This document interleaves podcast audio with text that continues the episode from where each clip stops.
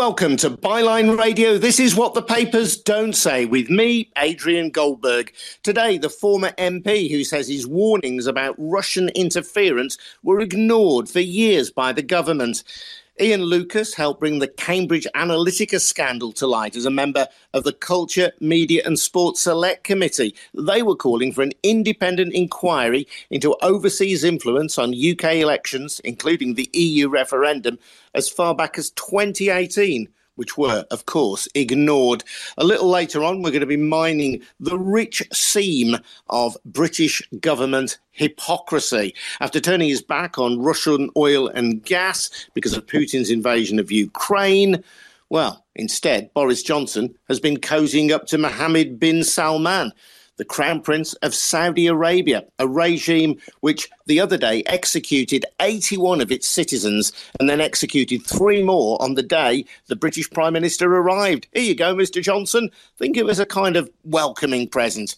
As the world stands horrified at Russia's disgusting attack on a theatre in Mariupol that was being used as a bomb shelter, the Byline Times has been uncovering the full scale of Saudi attacks on civilians in Yemen. Plus later, Alba Kapoor from the Runnymede Trust on the government's long-term vision for addressing racial inequality. As always, though, we want you to join us as well. If you've got a contribution to make to the debate, or if our discussion prompts a question that you want answered, just ask for a microphone and we'll let you in. I think you can only join in though if you're using your phone, and obviously not if you're listening to this again on the Byline Times podcast. But if you're listening on your phone, in the bottom left of your screen, there is a little microphone icon, and that will allow you to request access to a microphone. And we're keen to get as many comments and contributions and questions as we possibly can. The Byline Times, just to explain, in case you're new to all this, is funded by ordinary people like you. We're not backed by any oligarch, heaven forbid, or any wealthy proprietor or any corporate interest. We don't stand for any one political party. We stand for fairness and justice, and as journalists, for truth and for honesty. To support us, could I encourage you, please, to take out a subscription to the Byline Times? If you do that, you'll get a great monthly newspaper, the Byline Times, but you'll also be supporting Byline TV, the Byline Times podcast, Byline Radio, and our news breaking website, bylinetimes.com. And that's where you'll find details of how to subscribe at bylinetimes.com. Let's talk first then to Ian Lucas, who's the MP, or was the MP, for Wrexham, Labour MP, from 2001 to 2019. Now an author. His book, Digital Gangsters, about the malign influence of digital campaigning and foreign interference on politics, is out now. Ian has written for the Byline Times about how he tried to blow the whistle on Russian meddling, but was ignored by successive Conservative prime ministers. Ian, welcome along to Byline Radio. Good to have you with us. Hello there. Thank you very much for inviting me. Now, when you were an MP, you were MP going back a long way, 2001, more than two decades. When did you first become aware of a problem? I think the, this particular problem really came to my attention around the time of the 2015 general election. And it really came from two different directions. Firstly, I noticed from the House of Commons Register of Members' interests that a lot of con- Conservative MPs had been receiving donations from uh, people with Russian sounding names. And literally, I, I, knew nothing more about, about that than, than, than that. And secondly, I was also very aware in the 2015 campaign itself, the general election campaign, that for the first time, Facebook was having a, a, huge influence on the campaign itself in a way that I'd never experienced before. And i have been fighting general elections since the 1980s. And it really profoundly changed the way the campaign worked. Well, let's talk about those two things separately then. Firstly, this issue of Russian donations to the Conservative Party and to people uh, who, in at least your case, were, were fighting your seat. Where did that money come from? And why did it set alarm bells ringing for you?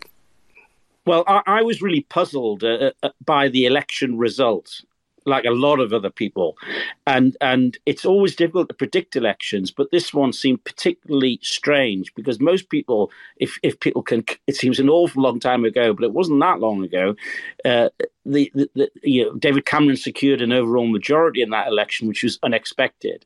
And, and I simply looked in uh, around my area. It wasn't actually my particular seat, but I noticed that the marginal seats in North Wales, which was near to where I was, there were donations recorded in the House of Commons members' interest by a, someone called Alexander Temerko that I'd never heard of.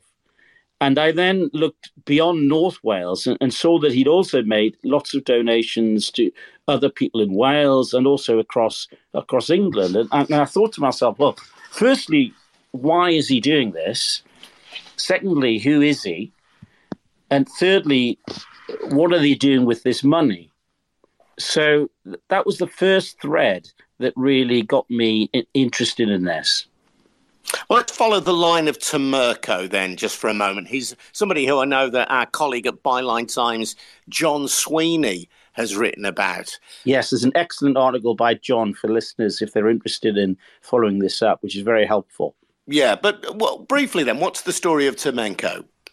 Well, he's from uh, Ukraine, uh, Russia, and I actually spoke to a conservative uh, recently who, who was very adamant that he wasn't a Putin supporter. And the complexities of, of the uh, the politics in Russia and Ukraine are such that I, you know, I, I cannot con- contradict that in, in, any way. But he's he's someone who's interested in the energy sector in particular, and has been particularly active in northeast England. Although, as I say, uh, his donations have, have gone right across the UK. And he's also very recently, people may have noticed, been involved in a spat with Penny Mordaunt, uh, the Portsmouth Conservative MP, uh, because she wouldn't support a particular project that he was involved in locally. And he's someone who's been really active in Tory politics for uh, well over the last decade and and we're talking about hundreds of thousands of pounds worth of donations here. Um, the election that you're talking about, Ian, where you thought well, these results haven't quite gone the way that we expected, and that set you on to this quest. Really, what what's been going on here? This was the 2015 election. Yes, and then in 2016, there's. Uh, there's a connection between Temerko and Boris Johnson, which has been reported by the journalist Catherine Belton and the author Catherine Belton, who has reported extensively on Putin and his connection to various oligarchs. And Temerko, it is said, uh, pers- persuaded, along with a group of Eastern European businessmen, Boris Johnson to back Brexit in 2016. Well, of course, Brexit comes along in 2016, and and I confess at that time had no ex- no awareness of the the way that social media campaigning was playing a massive part in that campaign, and and what is essential for us to understand is that is this is the social media campaigning is pretty much an unregulated world. Certainly outside the period uh, immediately around elections on a day to day basis, this still holds true.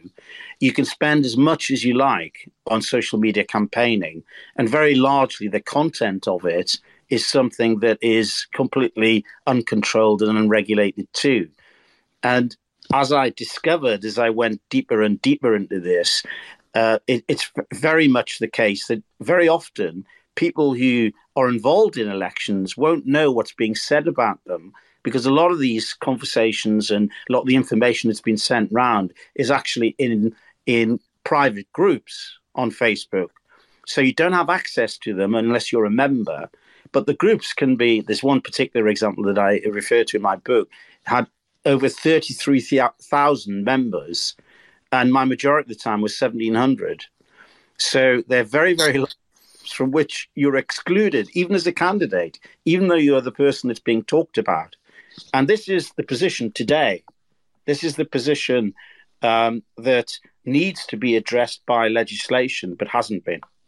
Yeah, I'll come to that. Let's, just finish on Temerko. I mean, he's an interesting figure, isn't he? And as I say, I'd refer you to the article by John Sweeney, and there's there's no suggestion of wrongdoing on his part. He's supported traditionally a wing of the Conservative Party that has been anti-Brexit, and he's been has been anti-Putin. I think he called for the arming of Ukraine. So you know, this isn't a black and white story. No, it is.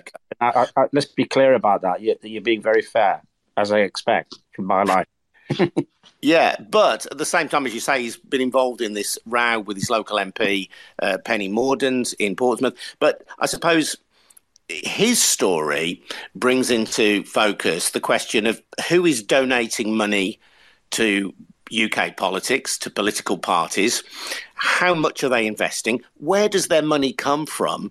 And what do they expect in return for their investments? His scale of donations have been quite considerable, haven't they? I mean, it denoted on one occasion £90,000 on just one occasion for a bronze bust of David Cameron at a conservative fundraising bash one of the donations in Wales that I saw was for twenty thousand pounds at an auction for a, a, an auction prize for a, for a Conservative MP, and and you know that I I kind of that's beyond my completely beyond my experience as a member of Parliament.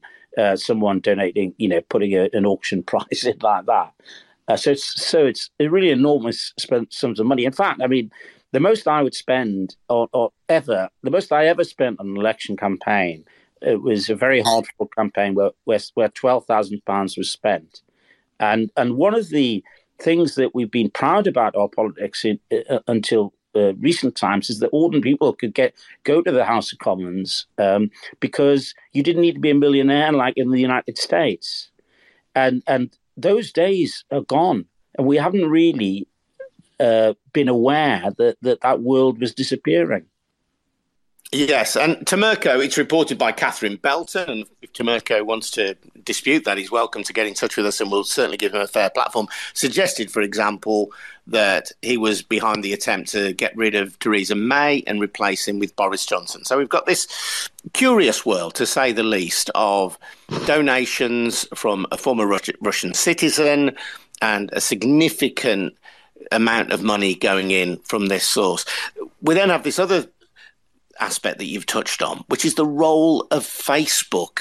And I mean, this may or may not be linked to the Russian state, may not be linked to, to We're not suggesting that for a moment. But the, the involvement of Facebook and the way in which Facebook has sought to, or people have sought to use Facebook to interfere with UK politics, that's the other feature, really, of this. Absolutely. I see this as, as two sides of the same coin. It's the way the politics is done now. And going back to the 2015 general election, where I said that something odd was happening, I had an opponent who who campaigned against me largely on Facebook in that election, which had a really profound effect uh, on the campaign. Because, for example, he was someone who'd appeared six months before the general election, and by the time of that election, uh, the constituents who were speaking to me knew his name on the doorstep, which was not something I've ever experienced before. And he is now running a social media promotion campaign, basically uh, put, putting forward and promoting individuals on social media based in Panama, would you believe? I kid you not. Uh, uh, and uh, I, I found that he had a huge impact locally through Facebook. And we see uh, now, because under pressure, Facebook has has uh, itself begun to publish the amount that is spent on political ad- adverts, and we can say from information from Facebook that Andy Street, who's the West Midlands mayor, since November of 2018, which is when the system was introduced, has spent 104,000 pounds on Facebook advertising in so in that in the period from November 2018, and uh, Ben Houchen, the, the Tees mayor, who's a, a, a conservative poster boy, really, has also spent sixty nine thousand pounds just on Facebook since November 2019. That's information from Facebook itself, which is available on their uh, uh, ad service. So we know that they are spending a huge amount of money um, on social media advertising. And how does this fit into the rules around spending on elections? Because there are quite strict rules, whether they're always observed or not, is another matter. But there well, are strict, quite strict rules, aren't there, about how much this, you can spend on electioneering? Yeah, this is crucial to understand. The strict rules that we all know about are only for what's called the short election period, which is for you know the six weeks maximum period before a general election. So, on a day to day basis, for example, now at the moment when there's no formal national election, the spend is unlimited. And it, it, it, what is happening now is that these are being used, uh, these unlimited spending limits uh, are being used to allow endless campaigning. And the reason why we see Boris Johnson day in and day out in high vis jackets and Liz Truss with her fur hats going out to uh, Eastern Europe is because these are forming images that are being circulated to, to voters on a day to day basis. Every day, this is being spent. So that the, the limits that, that we're used to uh, just don't apply in, in the way that, that uh, we have experienced in the past. We ha- used to have a short campaign you know, I, I, I've been a candidate since the 1990s and a long campaign. Now, campaigning is constant, but regulation is completely inadequate because regulation, the electoral regulation that we're talking about, large, largely predates the existence of Facebook, which was only created, remember, in 2004. So our electoral law is completely unfit for purpose at the moment. And this has been said both by the Electoral Commission and by the Information Commissioner repeatedly since uh, 2017, 2018, which is when I really began to get into uh, all these issues in detail. But the government has done nothing about it. And even today, when it's publishing the online safety bill, it's really excluding the the um, the role of elections in the approach that it's taking. Yeah, I was going to ask you about that then, Ian. Is there anything in the online safety bill that would address this sort of out of term, out of election period spending via social media? No, there isn't. And, uh, well, it's being published virtually as, as we speak, yeah. but, but certainly in draft form, it didn't include that. In fact, we had an elections bill, ironically, uh, which was introduced by the by the Conservative government, which is hugely controversial and, and may well run into the sand because of opposition in the House of Lords. The the elections bill actually tries to restrict the role and limit the powers of the electoral commission, which is exactly the opposite of what it should be doing, and it does very very little. It, it does do one thing about adding imprints on social media adverts, which is which is uh, welcome, but is completely inadequate. But this this issue about spending limits is not not addressed at all. Interesting stuff. Ian, I'll come back to you in just a moment just to say hello to people. If you have just tuned in, my name's Adrian Goldberg and you're listening to Byline Radio. Hello to Daryl. Hello to Pat. Hello to Andy. Hello to Julie. Hello to Gas Newith. Hello to Kate. Hello to Dr. Emma. Hello to Heather. Hello to Byron. Hello to Martin. Thank you very much indeed for listening in. And if you do want to join in, by the way, if you're listening on your phone, in the bottom left hand corner, you will see a little microphone icon. And if you've got a sensible comment to make, something to add perhaps to what Ian has said, or a question that want to ask him, by all means do get in touch because we love welcoming the world to Byline Radio. This is a global phenomenon, and people can listen to this again and may well be listening to this again on catch up on the Byline Times podcast. But if you're listening live now on Byline Radio, this is your chance to get on air, to ask a question, to make a contribution. So do take advantage of it. This is coming to you from the Byline Times, the Byline Times report without fear or favour. We have no corporate backers. We rely entirely on people like you to keep us going. We have a brilliant monthly newspaper, the Byline Times. If you subscribe to that, you're helping to support this radio station, you're helping to support the Byline Times podcast and Byline TV, as well as our news breaking website, bylinetimes.com. And that's where you'll find details of how to subscribe at bylinetimes.com. A little later on, we're going to be talking about the, uh, in, just thinking really about this awful attack by Russia on the theatre in Mariupol in Ukraine, but comparing the coverage of that, and that is an appalling and disgusting attack on civilians. No question about that. We're not seeking to excuse or diminish that in any way, but contrasting the coverage of that with civilian deaths in Yemen, which have been rained down upon it by Saudi Arabia, the country that Boris Johnson was visiting yesterday because he no longer wants to deal with the repugnant Russian regime. Seems he's quite happy to deal with the repugnant Saudi Arabian regime. And we'll also be talking as well a little bit later about the government's attempt to tackle racial disparities. That's what they call them, racial disparities.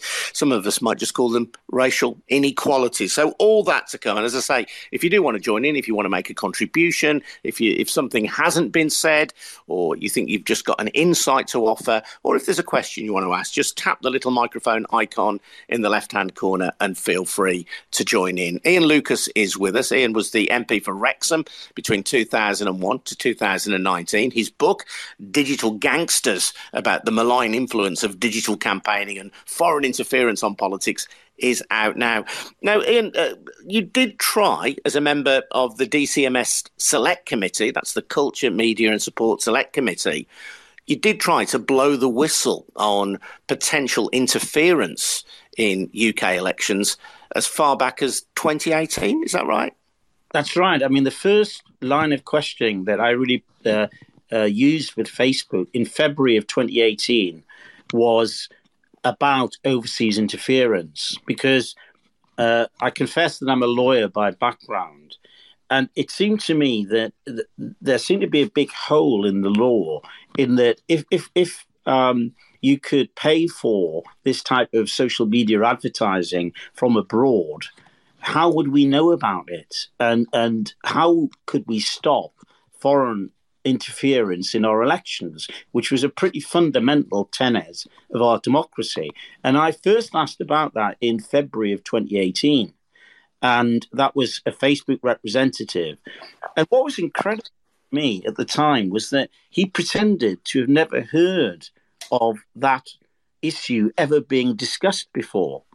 And remember, this is after the Brexit referendum in 2016 and uh, after the huge controversy in the United States uh, that led to the Mueller Commission producing its report and, and the, the accepted interference by Russia in the US presidential election in 2016.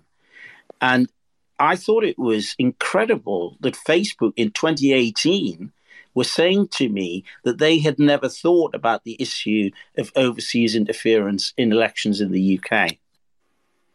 And Facebook, of course, had scraped data or allowed to have data scraped from millions of users, which was then sold to a company called Cambridge Analytica. Cambridge Analytica then used that in those in that presidential election campaign to target Facebook users in support of both President Trump, as he became, and Senator Ted Cruz as well. So it was disingenuous, to say the least, for Facebook well, think, to claim, think, claim ignorance. That's being kind, Adrian, because actually what happened was that in this same session in February of 2018, uh, Facebook didn't tell us in that session, even though we specifically raised Cambridge Analytica in the session, that uh, of this scraping that had taken place at the end of 2015 and the fact that they had actually them uh, taken uh, sanctioned in an individual for carrying out that scraping. That's their uh, that's the way that they approach it. So they didn't even refer or highlight this. And it was a couple of months later, about six weeks later, I think, that Chris Wylie blew the whistle, and we first discovered about the the detail of the scraping that had taken place uh, in 2015 and first discovered the detail of that, even though there had actually been a, an earlier newspaper article about it. So Facebook were very, very were highly disingenuous in, in this that session in in 2018. And when I first started on that session, you know, I thought Facebook was a good thing.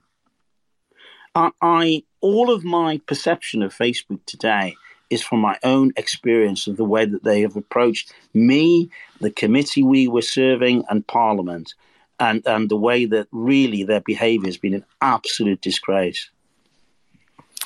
And of course, that warning or that call for more investigation that the DCMS Select Committee raised in 2018 was ignored. It should be said was ignored not by Boris Johnson but by Theresa May, who was then Prime Minister. But then well, the... ignored by Boris Johnson because he was the Foreign Secretary at the time. And and what's really interesting about Boris Johnson is that there's also a uh, a session, a conversation that he had with Lavrov uh, I think it was December 2017, where Boris Johnson suggests overseas interference in the Brexit referendum.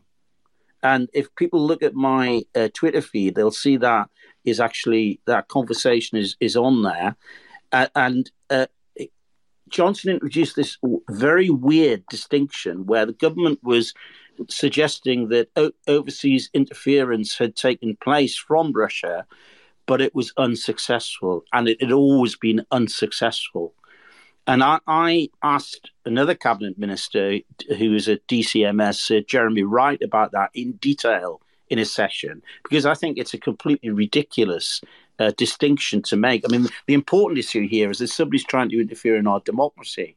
It's not whether it's been successful or, or unsuccessful. Yeah, and just so people know, and Ian, who may not be up to speed on this, uh, Lavrov is Sergei Lavrov. He's the Russian foreign minister. And as you say, there was a press conference in December 2017 when Boris Johnson has raised this question. He suggested that attempts by Russia to interfere in the Brexit referendum had been unsuccessful, but there was no denial that attempts had taken place.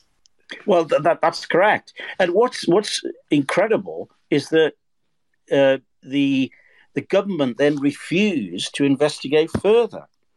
Uh, yeah, I mean, it's a, it's a, weird thing, isn't it? Sorry to jump in there, Ian, but it's a weird thing, isn't it, to say that attempts at interference have been unsuccessful. How can you know that if you haven't traced back what those attempts were and what impact they may have had on the outcome. How can you be conclusive without doing the investigation? And I raised the point yesterday, and I feel very passionately about this that there are people who supported Brexit who would regard themselves as patriots. Uh, um, there are plenty of people who, who are Remainers who would regard themselves as patriots, not nationalists, you know, not not head banging right wingers, but certainly people who supported Brexit who would regard themselves as patriots, people who believe very deeply that the United Kingdom should be a sovereign nation. Now, you can agree or disagree with that or the degree of sovereignty that we really have or that we ought to have. But nevertheless, this is a position that many people sincerely hold. And these are people who are without malice and who mean no harm to anyone, if you know what I mean. I'm trying to distinguish them from sort of oh, head banging right wingers. And, and, and, my point is, Ian, that those people who would regard themselves as patriots, surely. Even, this is, as you say, it's not about how the Brexit result went or the referendum result went. It's about whether foreign powers are trying to tell British people how to vote and what to do. That yeah. should concern every citizen of this country, surely. Well, it, it, it, concerned Boris Johnson when he raised it with Sergei Lavrov, the, the Russian foreign affairs minister.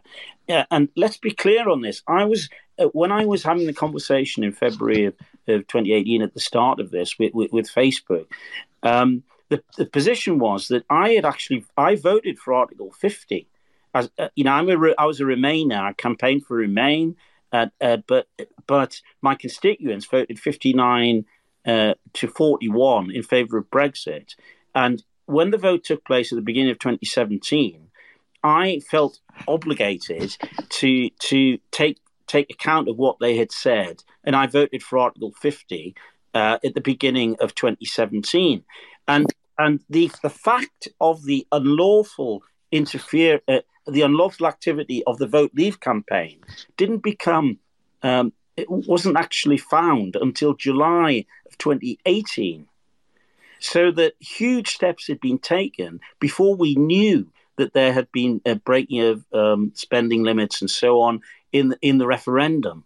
So, so the, the whole uh, uh, many of these questions were not investigated, and the primary recommendation that the committee on which I served was making was, let's have an investigation into this. We didn't say, you know, everything needs to be overturned, we need to overturn Brexit or anything like that. We were simply saying, let's have an independent investigation into interference in our democracy, just as the Mueller Commission had taken had in the United States. And to this day, we have never investigated this. And we've never looked. There's a stone there that we haven't lifted.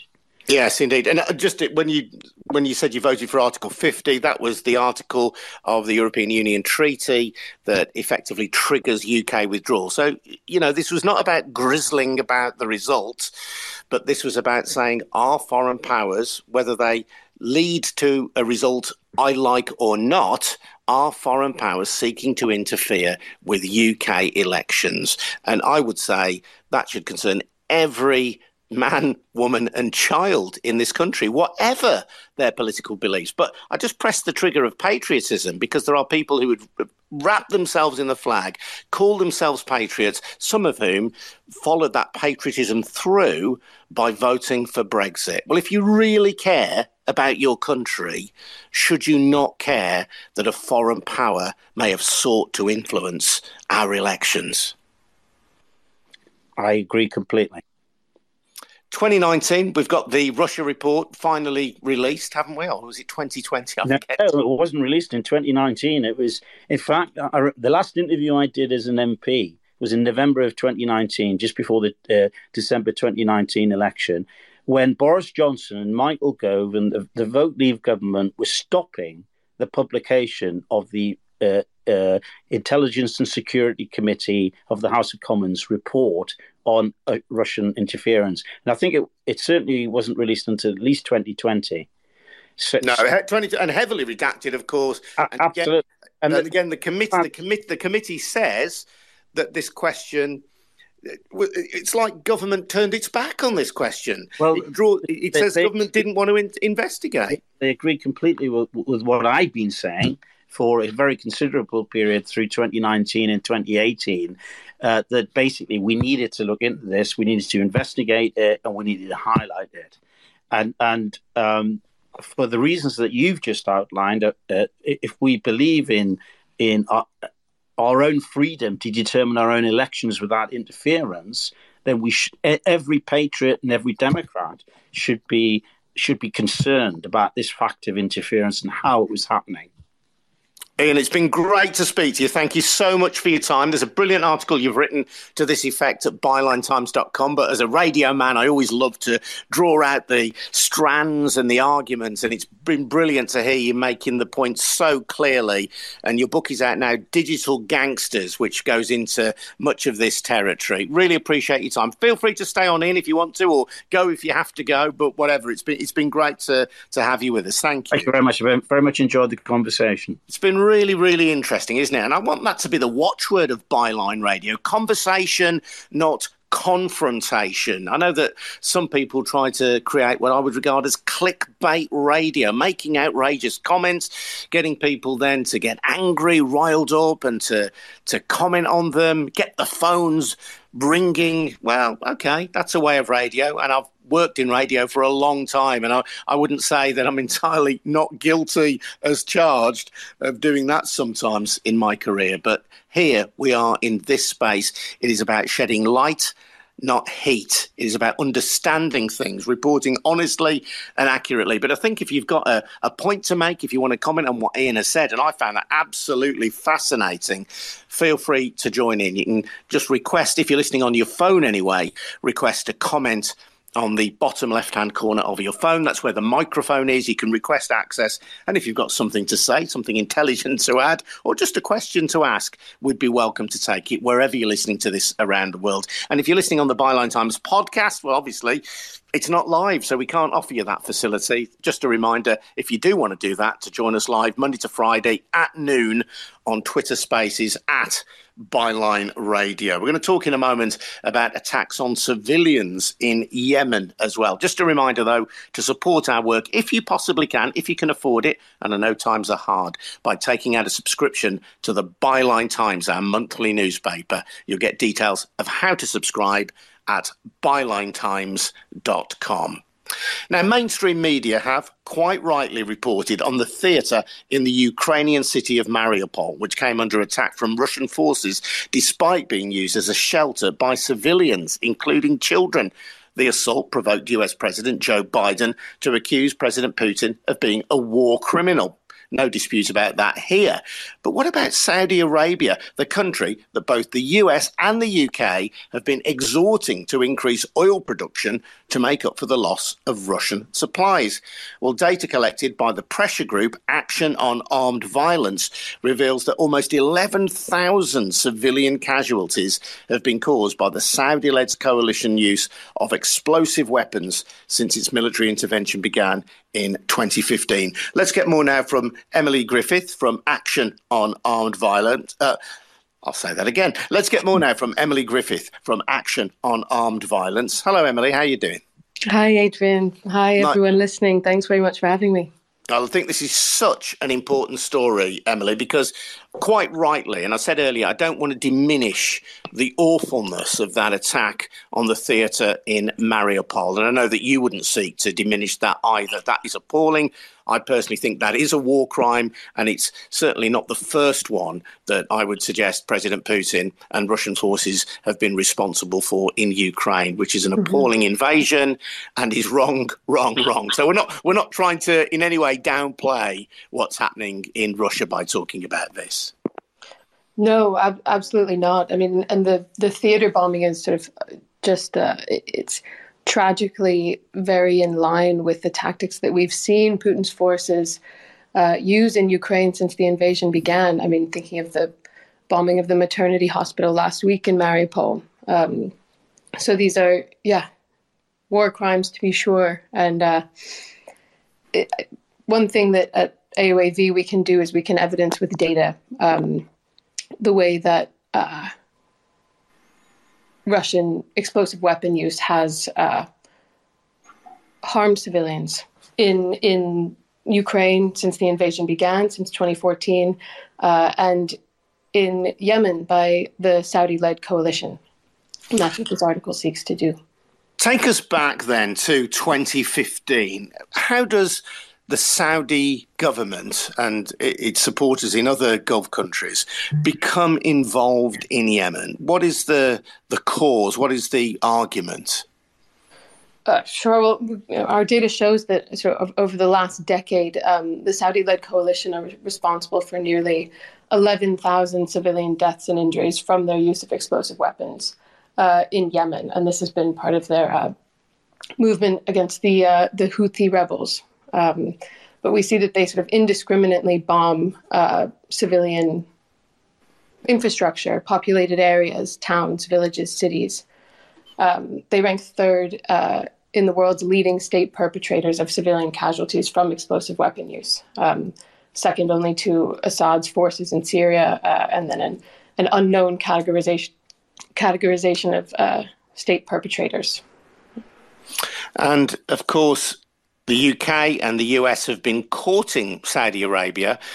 Uh, Mohammed bin Salman, precisely because of the invasion of Ukraine. You know, where Russian oil and gas is now off limits, or as off limits as as we can afford for it to be, given mm. the fact that we are addicted to oil and gas and fossil fuels in the West. So we look for new sources, and then we go to this country, which is responsible for crimes of a similar scale, of a similar degree, of a similar nature to that Absolutely. of the despot in Russia that, that we're seeking to distance ourselves from. Absolutely. Yeah, I think it's very important to uh, evidence with data the sort of the, the serious contradiction and double standard that's at play. Um, you know, yesterday, Liz Truss on Sky News said that uh, you know although she disagrees with the po- a lot of the policies of Saudi Arabia, we need to face the reality that uh, Vladimir Putin is, a, is an aggressor who is, you know, quote, wantonly destroying a sovereign neighboring country. Uh, and so they're seeking ties with with other countries as a source for oil and gas. Um, and this is true of, of Putin and his invasion of the Ukraine, but that reality is, is very much the same, if not worse, in Saudi Arabia's war in Yemen. Um, we've recorded 15,905 civilian casualties from explosive weapon use in Yemen. And our database shows that the Saudi led coalition has caused 68% of those civilian casualties through their use of explosive weapons, primarily airstrikes. Um, 85% of uh, civilian casualties caused by Saudi strikes were on populated areas. Um, so it's it's the same the same offenses occurring by Russian forces in Ukraine are taking place in Yemen by the Saudi led coalition. Yes, and for people who don't understand the background to this, it is quite a messy and complicated evolution to war. But, and, and I'm glossing here, and feel free to correct me or amend what I'm going to say. But the Houthis are primarily a group of Shia Muslims, and Saudi Arabia is Sunni Muslim, and the coalition of states attacking the Houthis in Yemen are Sunni like Saudi Arabia. So I, I, I realise, I recognise that it's it's too simplistic to call it as a Sunni versus Shia conflict. It isn't as simple as that. There is more history and background to it than that. But very broadly, that's how the division has now fallen. Yes, and and I think that can be. Uh, something to point to in the targeting of civilian infrastructure uh, with a, a, conflict that is based in, in religious and ethnic differences like that. Uh, civilians are, are often caught up in the crossfire of such a conflict and targeted. Beyond cataloguing it, and I, clearly that's a very valuable and important thing to do, Emily. I, I mean, does that research go anywhere? I've seen the write up on bylinetimes.com, and it, it's a really powerful piece of data collection. Even though ultimately we, we, are talking about human lives, when we talk about civilian casualties, we are talking about human lives. You can hmm. catalogue mm. it and you can draw attention to the hypocrisy, for example, of Liz Truss, the foreign secretary, who's described Russia as a country wantonly destroying a neighboring sovereign nation, which is exactly what Saudi Arabia is doing. Where else does this go? Is this just about flying the flag for this story and saying, look, this is really important? People are dying here, innocent civilians. Yeah, I mean, I, I think that's a, a very valuable role that the data plays, but we also uh, feed our data into uh, other civil society organizations uh, and the United Nations, and you know, the in its ideal form, that data is used to create uh, policy around disarmament initiatives uh, that curb the use of explosive weapons in in populated areas. Um, and then for this sort of data article specifically, I, I hope that it contributes to a, a, conversation about sort of widespread double standard that we're seeing uh, in the political media and public response to the loss of civilian life and limb from war when it occurs uh, in Ukraine, in a European country, compared to when it happens in Yemen. Yeah, interesting comments by the Labour leader Keir Starmer. He said that going cap in hand from dictator to dictator is not mm. an energy strategy. Saying we're not going to rely on Russia and then going to Saudi Arabia is not an energy strategy. Certainly not. Yeah, Emily, great to speak to you. Thank you. That's Emily Griffith. Emily is from Action on Armed Violence. If you want to see the full report, go to the website bylinetimes.com. That's bylinetimes.com. We'll be on air till about one o'clock. If you do want to join in, by all means, request access to the microphone in the bottom left hand corner of your screen. If you're listening anyway on a mobile phone. Uh, feel free to correct me if I'm wrong, by the way, but I don't think this works as an interactive tool if you're on a laptop or on a PC. I think you can only join in on the phone, as far as I'm concerned. And clearly, if you're listening back to the catch up on the podcast, then you can't join in at all. But, you know, if you do want to contact me, by the way, I have got an email address that you can get in touch goldbergradio at gmail.com. That's goldbergradio at gmail.com. Or you can always direct message me at the Byline Radio Twitter handle. That's at Byline Radio. Last year, the government published a widely criticised and frequently ridiculed investigation into racial inequality. The Sewell report pretty much rejected the idea of institutional racism as an explanation for why mm. some ethnic minority groups fare worse than others. That was a finding that flew in the face of the lived experience of many people from minority backgrounds. Now, ministers have set out their own response to the Sewell report their own report is called Inclusive Britain. Now, it does acknowledge the existence of racism, but says there are other factors too. Let's get more now with Alba Kapoor. Alba is the Senior Policy Officer at the Runnymede Trust, one of the UK's leading think tanks on race and racism. Alba, hello, welcome to Byline Radio. How are you doing? Hello, thank you for having me. And I know you've been listening for a good old time as well, so uh, thank you very much indeed for your, for your patience. It's great to talk to you. Yeah, it's great to be here. It's, it's been a really, really good show so far, so really interesting to listen. And the Sewell report was embraced by Boris Johnson. Uh, people from minority ethnic backgrounds, I'd say almost to a man and a woman who I spoke to, simply thought it was nonsense. It just did not tell the story of that experience. But that was all kicked off by Black Lives Matter, wasn't it? There was, you know, the the terrible killing of George Floyd, the Black Lives Matter protests, and underpinning many of those protests was an understanding or a belief in institutional racism. So that's where this sequence of reports all comes from. Yeah, uh, sorry. I- yeah, go on no, uh, sorry, I've just you've just cut out. Um, but I can, I think if you can hear me, I'll, I'll just yeah. No, absolutely. As you say, um, this report, the Inclusive Britain report, comes two years after George, uh, uh, the death of George Floyd and Black Lives Matter protests, and um, also two years after the COVID nineteen crisis, which really exposed the devastating realities of, of racism in our society and racial disparities, which really was a matter of life and death during a crisis that impacted everyone, we noticed that there were certain communities, communities already dealing with lots of different stresses and difficulties in our society, that were were having to bear the brunt of this crisis much more. And what this report is is sort of the culmination of the government's work in the, in this area. And we welcome any measure to address racial disparities in our society. So it's a first step, it absolutely is.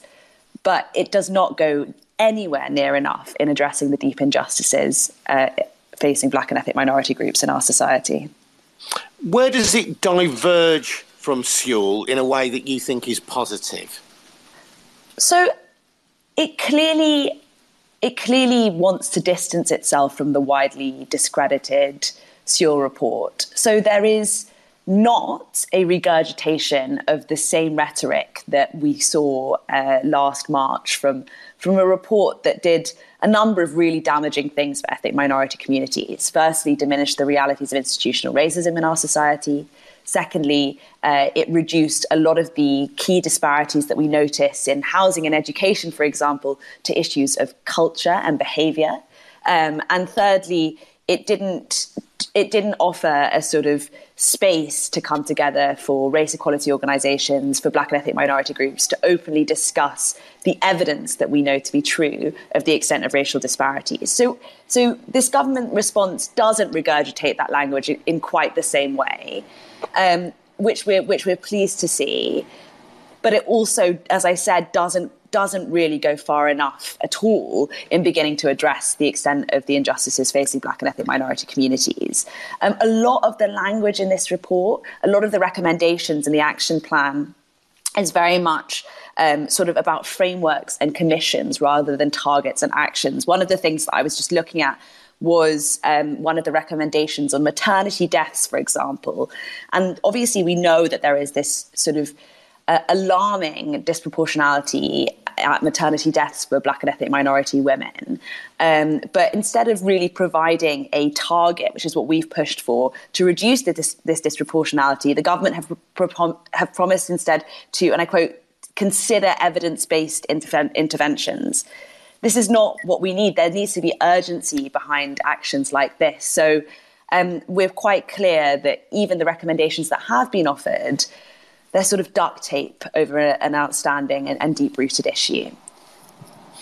One of the recommendations will that that well might have got the kind of so-called culture warriors rattled, and may mm-hmm. yet is the suggestion that by 2024 a panel of historians and school leaders will help to draw up a model curriculum to help pupils understand the intertwined nature of British and global history.